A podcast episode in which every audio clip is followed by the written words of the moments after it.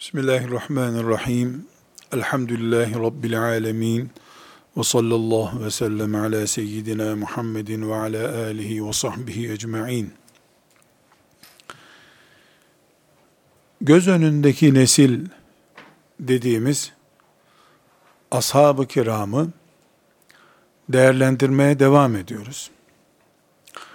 11 maddede ashab-ı kirama bakışımızın sorunsuz bir bakış olması gerektiğini tespit ettik. Bu maddelere devam edeceğiz.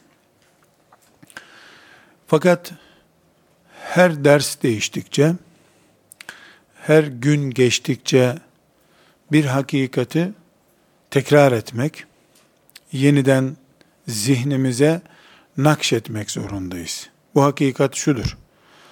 Ashab-ı kiramı konuşuyoruz. Peygamber konuşmuyoruz. Peygamberlerden bir peygambere iman etmiş bir nesil konuşuyoruz.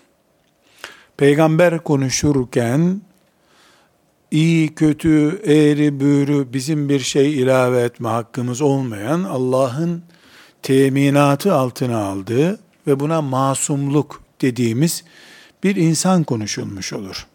Ama biz ashab-ı kiramı konuşurken masum olmayan fakat bizim gibi de gözden ırak yaşadığını zanneden bir nesil de olmayan kadroyu konuşuyoruz. Masum değil, sıradan değil. Bizim gibi insan, bizim gibi hataya maruzlar, bizim gibi yiyorlar, içiyorlar, konuşuyorlar. Bize de Cebrail gelmiyor, onlara da Cebrail gelmiyor. Ama Cebrail gelen Peygamber aleyhisselamın yanında yetişmiş, onun birinci talebeleri olan bir kadro bunlar. Allah onlardan razı olsun. Hassasiyetle ve hararetle bu çizgiyi, denge çizgisini korumayı ikaz ediyorum kardeşlerim. Ashab-ı kiramı peygamberler gibi masum görmek zulümdür. Onlara da bize de zulümdür.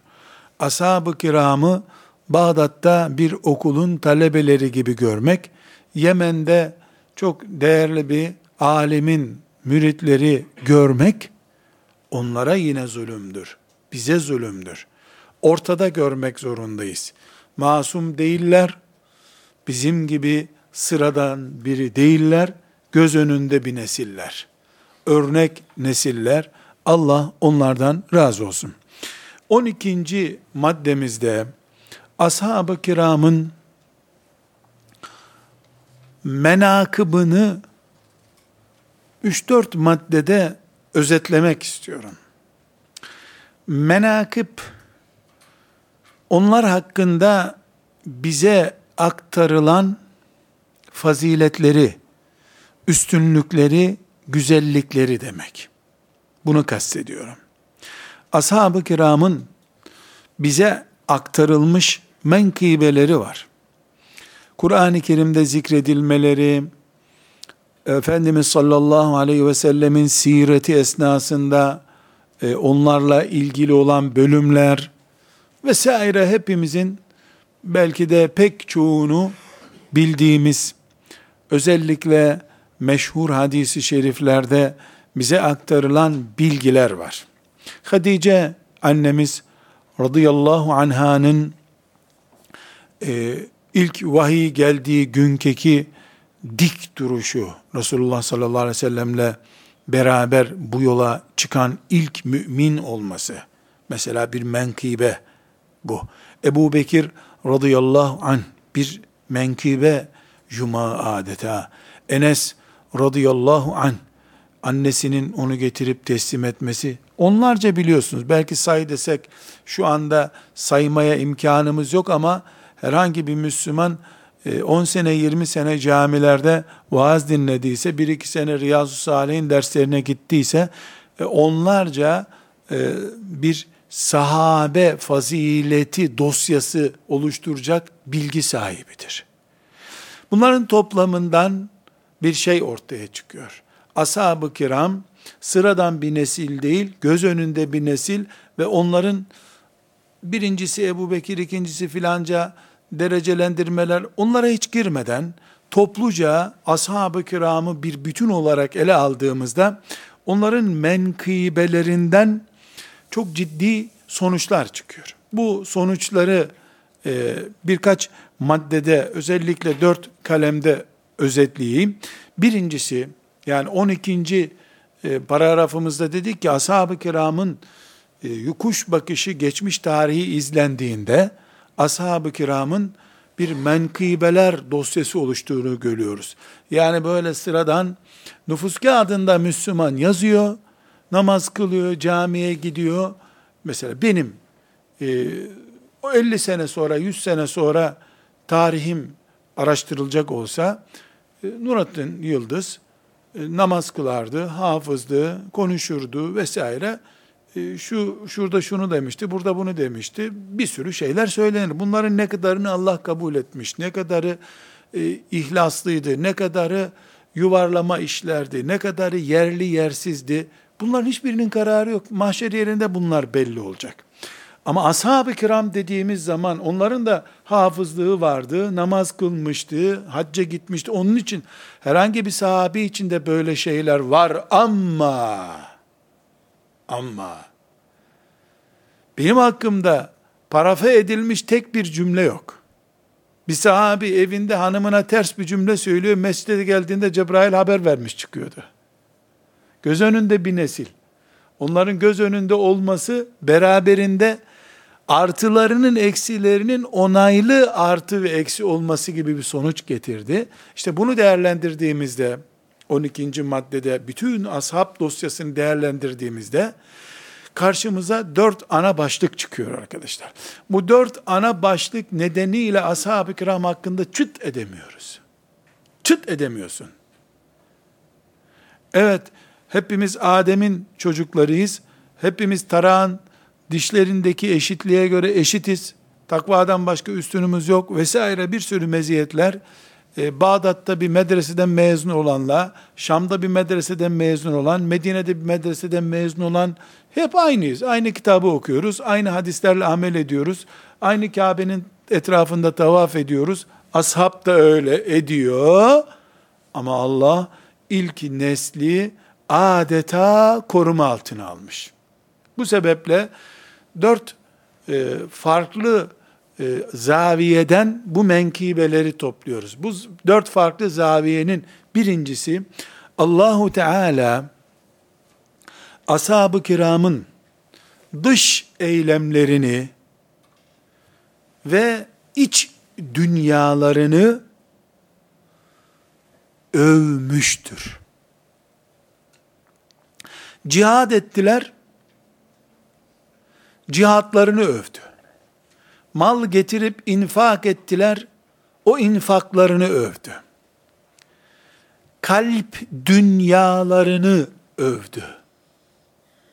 Sadece dışarıdan izlenenler değil, iç dünyalarında, kalplerindeki maneviyatın kalitesi de Allahu Teala'nın övgüsüne mazhar oldu.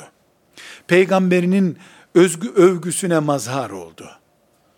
Dolayısıyla ashab-ı kiramın menakıbine kuş bakışı baktığımızda bu büyük menakıb bilgileri içerisinde ashab-ı kiramın Allahu Teala tarafından övülmüşlüğü bulunduğunu görüyoruz.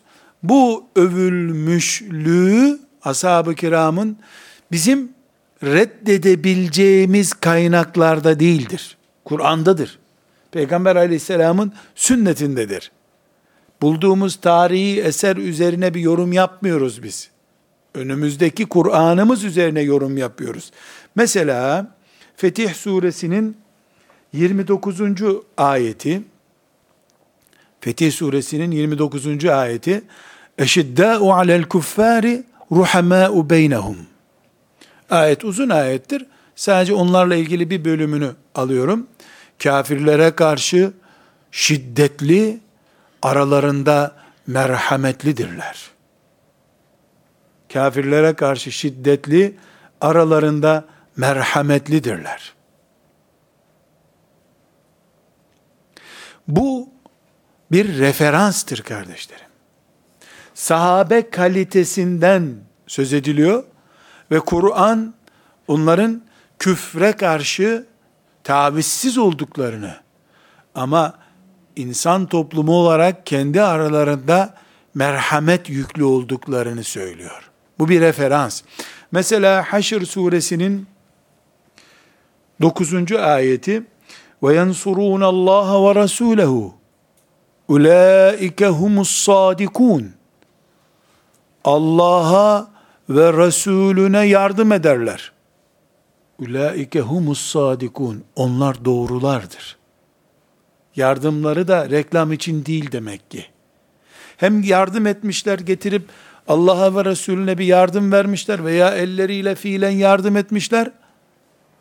Bu yardımda da yürekten yapıyorlar yardımı. Ulaike humus sadikun. Hem yardımına referans oluyor Allah hem de içteki temiz duygulara cevap veriyor. Haşr suresinin 9. ayet. Bu paragrafta ne diyeceğiz dedik? İçleriyle dışlarıyla Allah onları teskiye ediyor. Övüyor. Sadece görünen savaş manzaralarını değil, iç dünyalarını da temizliyor Allahu Teala. Mesela Haşr suresinin 10. ayetinde وَلَا يَجِدُونَ ف۪ي صُدُورِهِمْ حَاجَةً مِمَّا اُوتُوا ve yu'thirûne alâ enfusihim velev kâne bihim hasâsa. Yine ashabtan söz ederken Haşr suresinin 10. ayetinde onlar verdikleri bir şey konusunda, ellerine geçen, geçmeyen vesaire konusunda içlerinde bir dert taşımazlar. Yani veriyor, sonra da gitti bizim malımız demiyor. Ve kendileri muhtaç olsalar bile mümin kardeşlerini tercih ederler. Burada hem verilen paranın büyük bir yardım olduğunu, bunun Müslümanlık olduğunu söylemiş oluyor allah Teala. Sonra da o parayı veren adamın kalbinin bu parayı verdikten sonra coştuğunu söylüyor.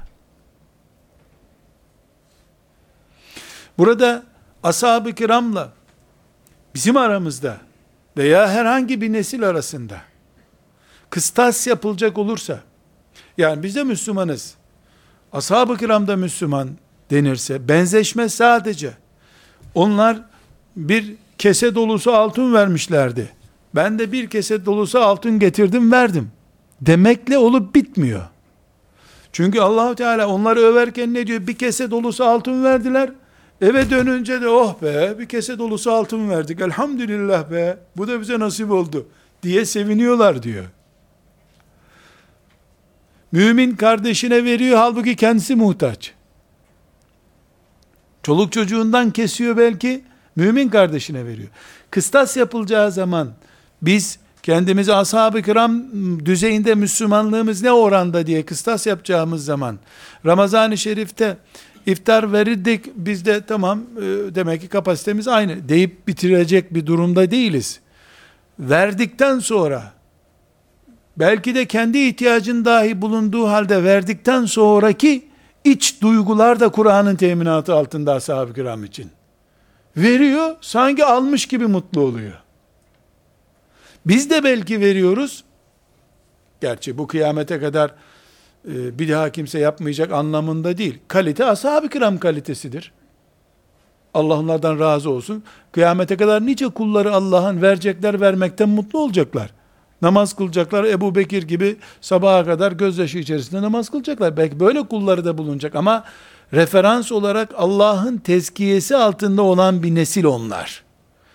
İnşallah kıyamete kadar pek çok nesiller gelecek. Gençler, kadınlar, ihtiyarlar, yaşlılar herkes ihya edecek belki de bu duyguyu. Ama Allah'ın teminatı altında evet bunlar razı olunmuş kimselerdir denen sadece ashab-ı kiramdır.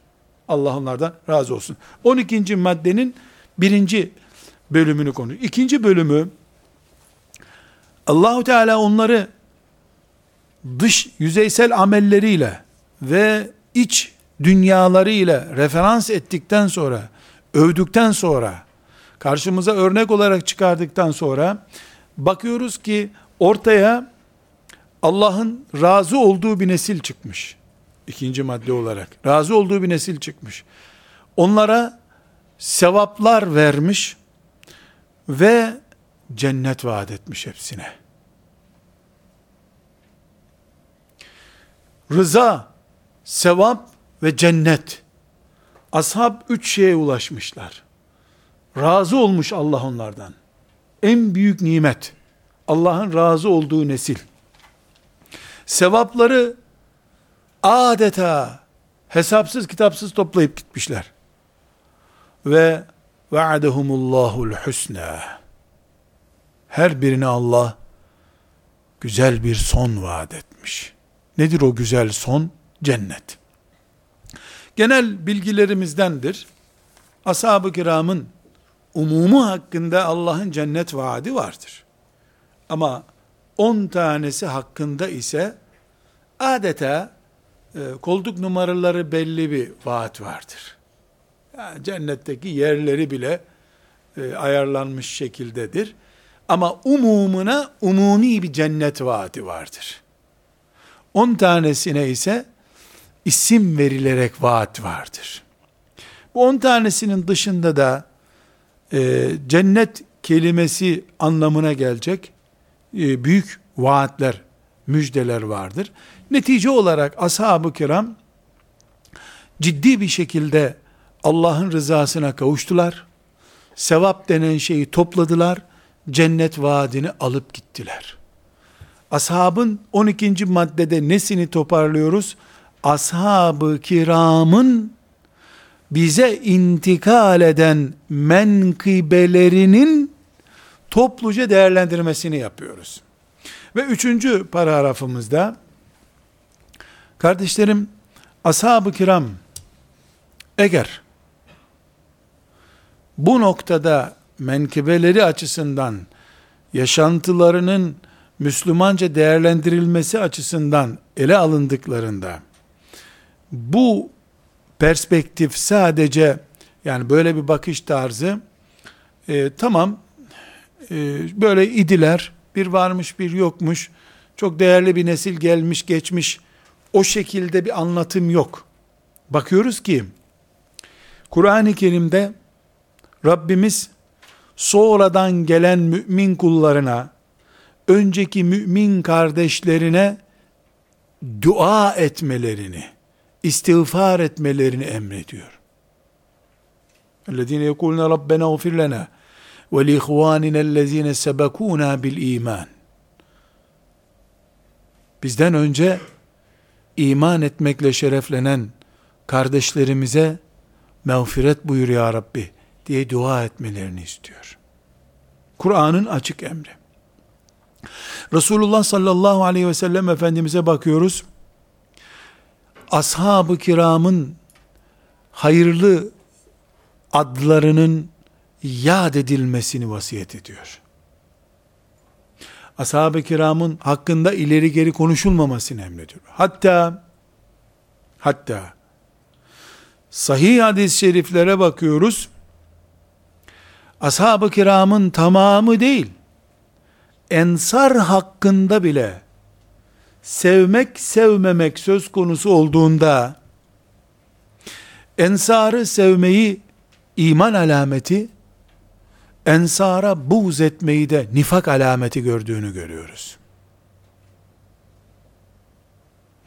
Bundan da üçüncü madde olarak karşımıza çıkıyor ki biz sonraki kuşaklar olarak ashab-ı kiram hakkında böyle ortada bir tavır sergileme hakkına sahip değiliz. Gelmiş geçmiş kuşaklar ashab-ı kiramdan sonrakiler için bunlar. Ashab-ı kiramı Allah övdüğü gibi müminlerin de ashab-ı kiram hakkında hayırlı şeyler söylemelerini istiyor. Burada belki kırmızı kalemle not edilecek bir çizgi var kardeşler. O ne biliyor musunuz? Ashab-ı kiram sık sık söylüyoruz. Melekler gibi bir hayat yaşamadılar. İnsanlar gibi bir hayat yaşadılar. İnsanlar gibi yaşadılar. İnsanlar gibi yaşadıkları için de sıkıntıları oldu, yanlışları oldu, hataları oldu. Tövbe ettiler, özür dilediler, helallik aldılar. Namaz kazaya bıraktıkları oldu. Kebair denecek günahları işleyenleri oldu. Bot kıranları oldu. Bütün bunları bildiği halde Allahu Teala ve peygamberi bu sözler konuşuluyor burada. Gökteki yüz bin melek hakkında konuşmuyoruz. Mekke'de ve Medine'deki yüz bin sahabi hakkında konuşuyoruz. Her şeye rağmen, bütün insani sıkıntılarına, streslerine, insani kimlikten oluşan hatalarına rağmen, onlar hakkında istiğfar etmek zorundayız. Saygılı davranmak zorundayız. Ensardan birisine nefret taşımak nifak alametidir. Sevmek müminlik alametidir. Her şeye rağmen. Ve dördüncü paragrafımız, bu birinci, ikinci, üçüncü maddede saydığımız şeyler, doğal olarak onların bütün nesillerin en hayırlısı olmasını getirdi beraberinde. bütün nesiller arasında sahabe yani her yüz seneyi bir nesil kabul edelim. Çok kaba bir rakamla yüz sene olmayabilir bir nesil ama çağ ifadesiyle kabul edelim. Bugün İslam'ın 14 nesli var demektir. 14 asır geçmiş İslam geleli beri. Bu 14 neslin, kuşağın kesinlikle en iyisi ashab-ı kiramdır. İnşallah dünyada bin sene, 5000 sene ne kadar daha ömrü varsa dünyanın bütün bu dönemler içerisinde hiçbir zaman ashab-ı kirama muadil bir nesil olamayacaktır. Birinci, ikinci, üçüncü maddeler bunu zorunlu hale getiriyor. Ashab-ı kiram bu ümmetin, ümmeti Muhammed'in her zaman bir numarasıdır. Ve her zaman bu ümmetin din konusunda son noktasıdır. Örnek noktadır. Yüzde yüz peşinden gidilebilecek nesil sahabe neslidir. Hiçbir zaman, hiçbir çağda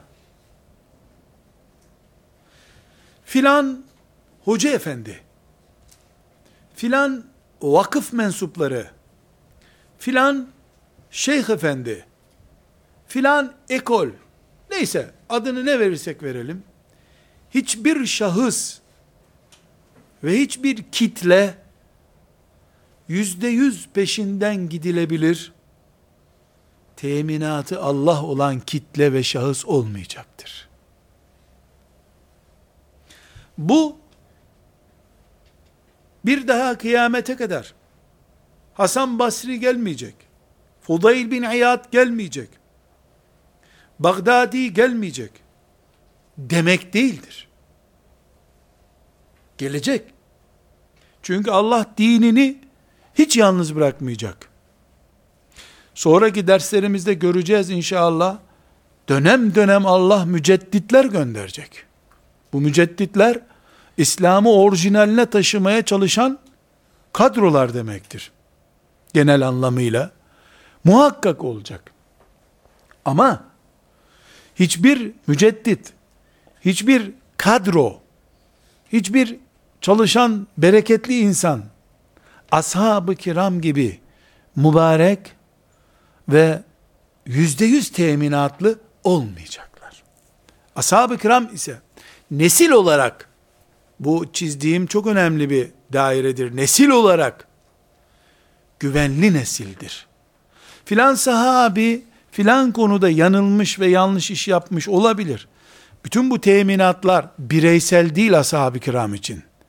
Ashab-ı kiramdan birinci, ikinci, üçüncü filan şahıslar için değil, blok olarak, kitle olarak ashab-ı kiramı konuşuyoruz biz burada.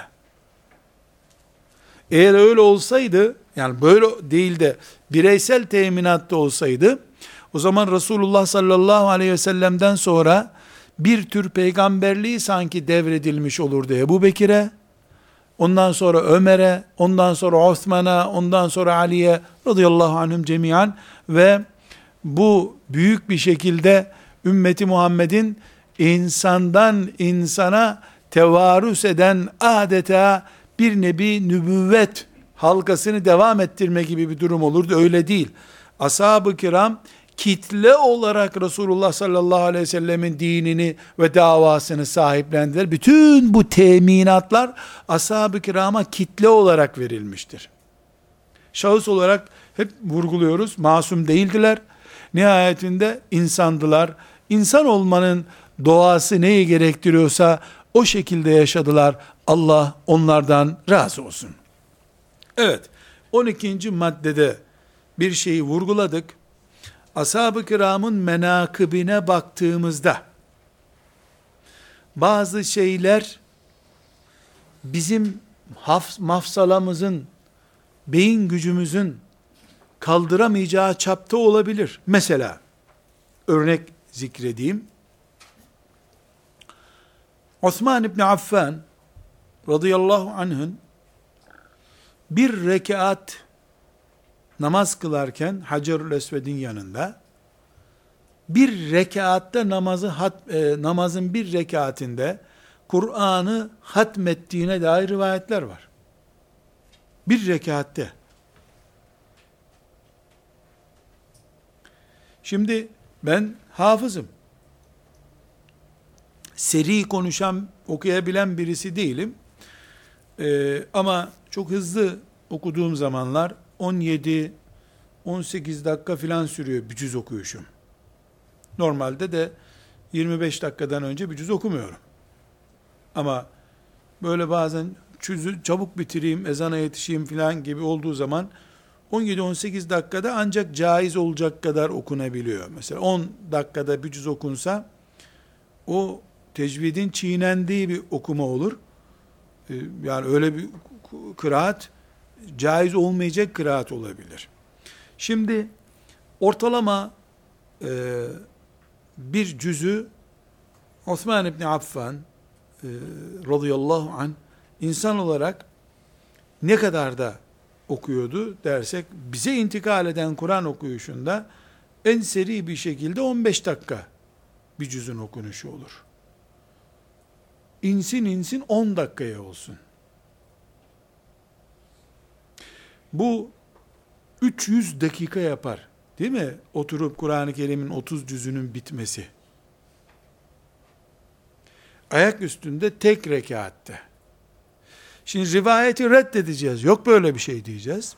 Daha sonra Ebu Hanife yapmış bir benzerini. Olmaz bir şey diyeceksin.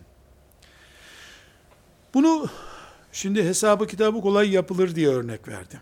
Ashab-ı kiramdan bu tür menkıbeler geliyor bize. Şimdi Halid bin Velid'i radıyallahu anh bakıyorsun, sanki kraker kırar gibi elinde kılıç kırmış. Elinde altı tane kılıç kırıldı diyor. Birileri de diyor ki altı değil beş canım o. Sanki bir tanesi kolay kırılıyor da yani kırıldı derken çıt diye kraker kırmıyor. Cihad ederken, dövüşürken kılıç parçalanıyor elinde. Kol parçalanmıyor, kılıç parçalanıyor. Çelik gidiyor, kemik duruyor. Ya bu ne acayip insan bunlar. Şimdi Osman radıyallahu anh'ın bir rekatte Kur'an'ı hatmetmesi gibi bir benzeri de elinde bu adamlar kılıçlar parçalanıyor ya. Arabayla gidiyor sanki uçakla gidiyor gibi şöyle sabah namazında çıkıyor. E, 2000 kilometre yol gidiyor. Orada bir şey yokmuş gibi akşam geri dönüyor. Bir ay yol gidiyor, bir ay geri geliyor. Ashab-ı kiramdan bize intikal eden, bugün insan olarak bizim anlamakta zorlanacağımız şeyler var. Reddetmek, akidemize ters düşüyor. Çünkü reddetme furyasını başlatırsan, bu reddettiğin şeylerin arasında Kur'an'a varıncaya kadar pek çok şey gider Allah muhafaza buyursun. E kabul edince beyin zorlanıyor. Çünkü biz bilgisayarın tuşuna basınca her şeyin hemen hallolacağını kabul eden bir nesiliz. Osman yaptı mı sıkıntı oluyor. Burada bu dört maddeyi bunun için özetledim. Karşımızdaki nesil, göz önündeki nesil, bu nesil için Allahu Teala'nın lütfu ihsanı farklı. Bunlar için zaman daha bereketli olabilir. Osman radıyallahu anh Hacerül Esved'in kenarında iki rekat namaz kılmak için niyetlendiğinde Osman bu dünyadan gitmiş olabilir. Allah için zor şeyler değil bunlar. Böyle bir şey demiyorum. Böyle bir bilgi yok elimde. Ama yani ben inanırım ki Osman İbni Affan için onun şahsında hayat bir nebze durabilir. Osman hatimi bitirince iş devam ediyor olabilir. Kur'an-ı Kerim'i başka türlü böyle zihninden yuvarlamış okumuş olabilir. Bilmiyorum. Bildiğim bir şey var ki yapamayacağım ve yapanı görmediğim bir işi yapmış. Bu onun Kur'an-ı Kerim'i hatmetmesi, Halid'in elinde şöyle e, kılıçların kraker kırılır gibi kırılması, bunlar diyelim ki olmasa da olur şeyler zaten. Ama Kur'an'ın hiç tartışılmayacak kadar aleni ve açık ifadelerle beyan buyurduğu başka şeyler var. Medine'deki kardeşlik sahneleri yedi kılıç kırmaktan zor şeyler. Yu'sirûne alâ enfusihim velev kâne bihim hasâsa.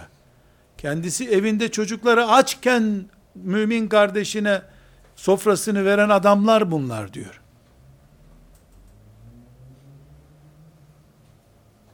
İnna nekhafu min Rabbina yevmen abusen kamtarira.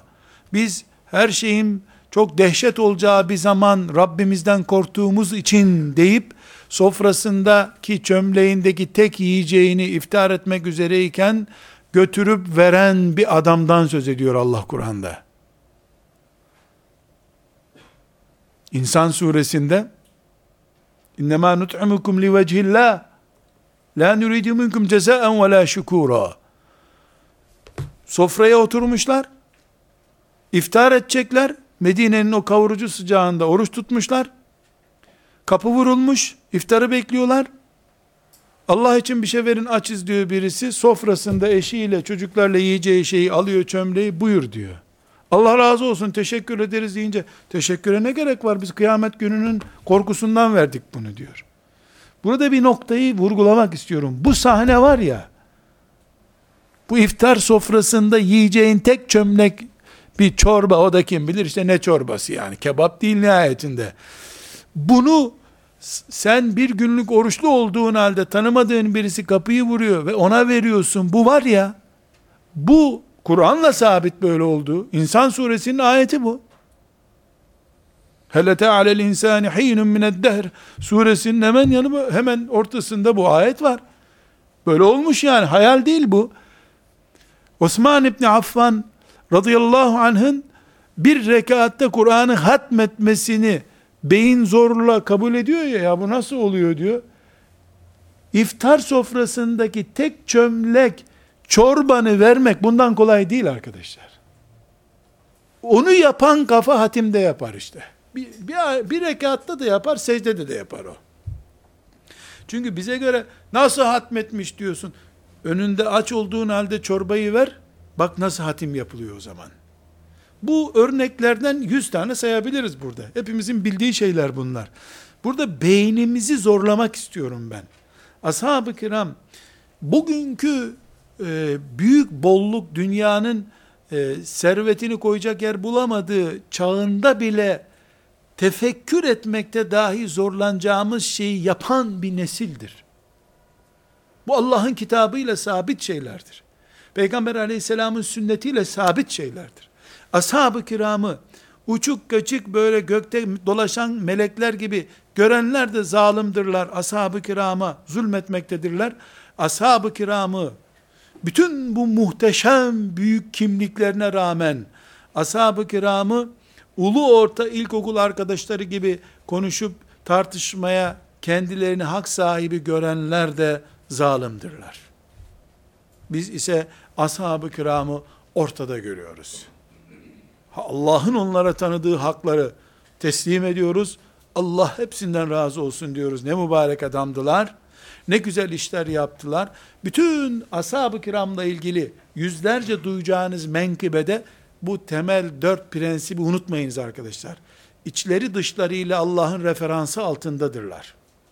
Bu referansın karşılığı olarak Allah onlara razıyım sizden dedi ya. Daha ötesi var mı dünyanın? Bırak cenneti bırak cehennemi ya. Radıyallahu anhum. Tamam ya.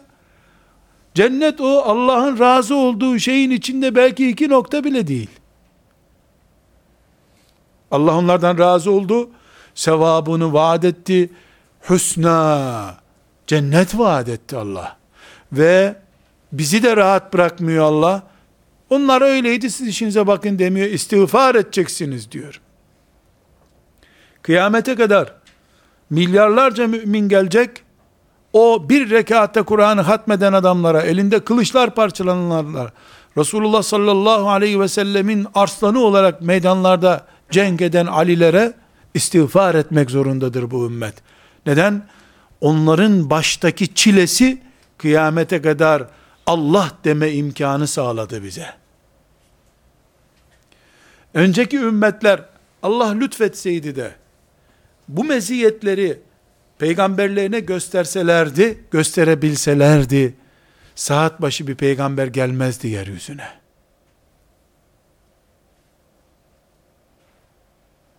Elbette Allah'ın kaderiyle oldu her şey.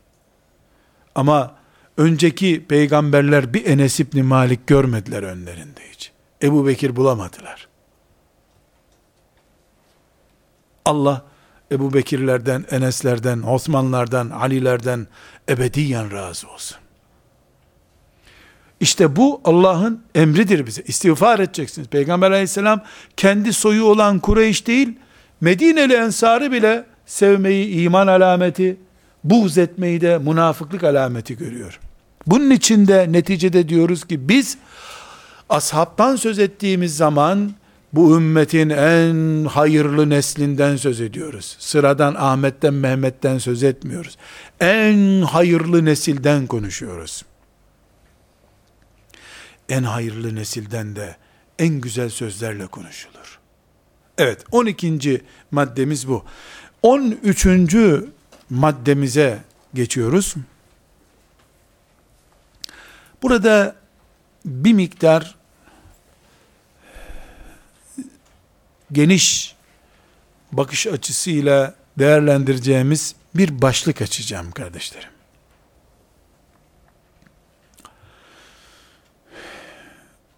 Derin bir oh çekmek istiyorum. Bu sözü söylerken de içim parçalanıyor. Bugün ümmeti Muhammed'in ashabı hakkında onlarca belki yüzlerce doktora master tezi ilmi denen araştırma batı ülkelerinde yapılmıştır. Ne güzel diyemeyeceğim. Ne güzel değil.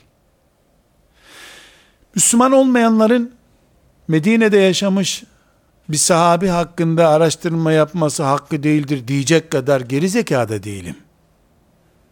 Araştırır araştırır adam. Ben de onların azizlerini, patriklerini araştırırım. Bir sıkıntı yok. Hiçbir sıkıntı yok. Gizli saklısı yok ashab-ı kiramın zaten.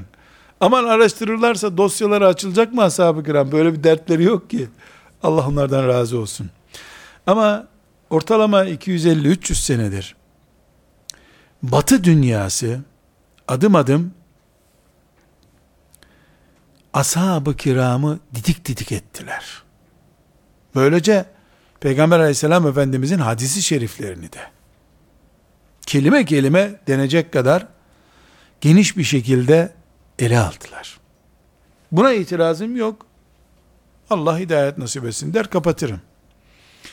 Ama kardeşlerim bugün onların bu araştırma tarzı bu çalışmaları Müslümanların da önünde döküman haline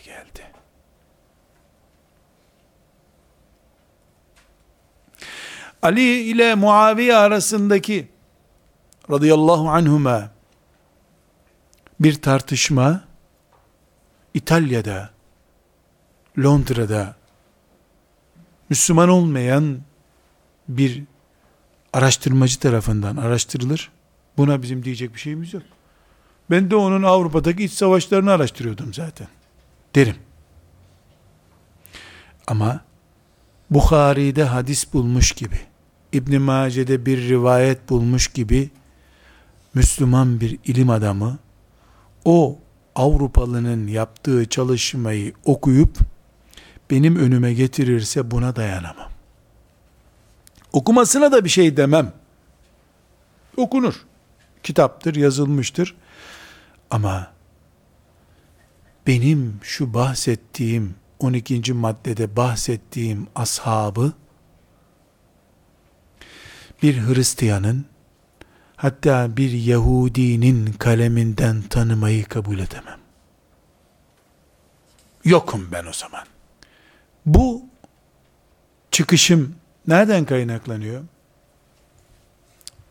İki noktadan kaynaklanıyor kardeşim.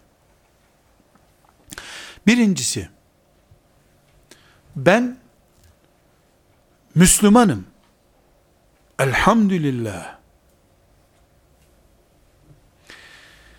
Tarihimden coğrafyama kadar, matematiğimden biyolojime kadar, mutfağımdan oturma odama kadar, iş yerinden seyahatteki bindiğim arabama kadar, her şeyim akide süzgecinden geçerek yaşanır. İnanılır, yazılır, çizilir. Bir Müslüman olarak benim akidemle ilgisi olmayan ne olabilir bu dünyada benim için? İmanım, akidem hangi olayı bilimsel diye bir kenarda bırakabilir? Soru. İki. İkinci soru. Batı matematik de dahil hangi konuyu yüzde yüz objektif araştırmış ortaya koymuştur ki? Tarihi, dini bir konuyu, ümmeti Muhammed'in ilk neslini gerçekten orijinal, adaletli bir gözle araştırıp ortaya koysun. Batı güvenli bir yapımıdır.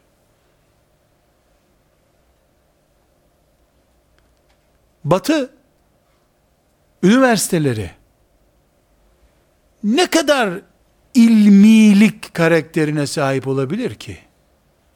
Kendilerine merhametleri olmaz bunların. Ashab-ı kiram benim imanımla ilgili bir konu. Benim ashab-ı kiramı imanımın dışına taşımam mümkün değil. Evet iman esaslarından bir ashab-ı kirama iman etmek diye bir madde yok. Ama ashab-ı kiram benim imanımı oluşturan yapının harcında var. İşçi, iş emeği var ashab-ı kiramın bu işte. Benim imanımla, ibadetlerimle birinci dereceden bağlantılı bir işi ben ne kadar imanımla ortak paydası bulunmayan birinden öğrenebilirim. Bu şöyle bir itirazla çürütülemez. Benim zihnimde çürümez. Adamlar görmüyor musun uzaya nasıl çıktılar? Ya bunlar çok köylüce bir cevap. Uzaya çıkmadılar demiyoruz biz. Uzaya çıktılar ama dünyaya hala petrolünden bakıyorlar. Hala bir uzay cismi olarak göremediler dünyayı. Uzayın ötesine de gitseler, hala onların hayatı paradan ibaret. Avrupalı, Amerikalı, şuralı buralı olması bir şeyi değiştirmiyor. Konumuz da bizim bir uzay çalışmasında Avrupalıyı benimsemek, benimsemek konusu da değil. Böyle köylüce, böyle hiçbir şeyden anlamıyor gibi itham edilecek bir mantıkla herhalde bakmıyoruz bir meseleye. Akidemiz açısından, imanımızla bağlantılı bir konu olduğunda, bunu imanıma karşı hiçbir zaman esnemeyecek bir inadın sahibinden alamam ben diyorum. Alamam. Ashab-ı kiram konusunda çok iyi araştırma yapmış olabilirler. Bu benim güvenimi hiçbir zaman oluşturmaz, tazelemez. Bu kadar basit. Peki buradan hangi noktaya geliyoruz?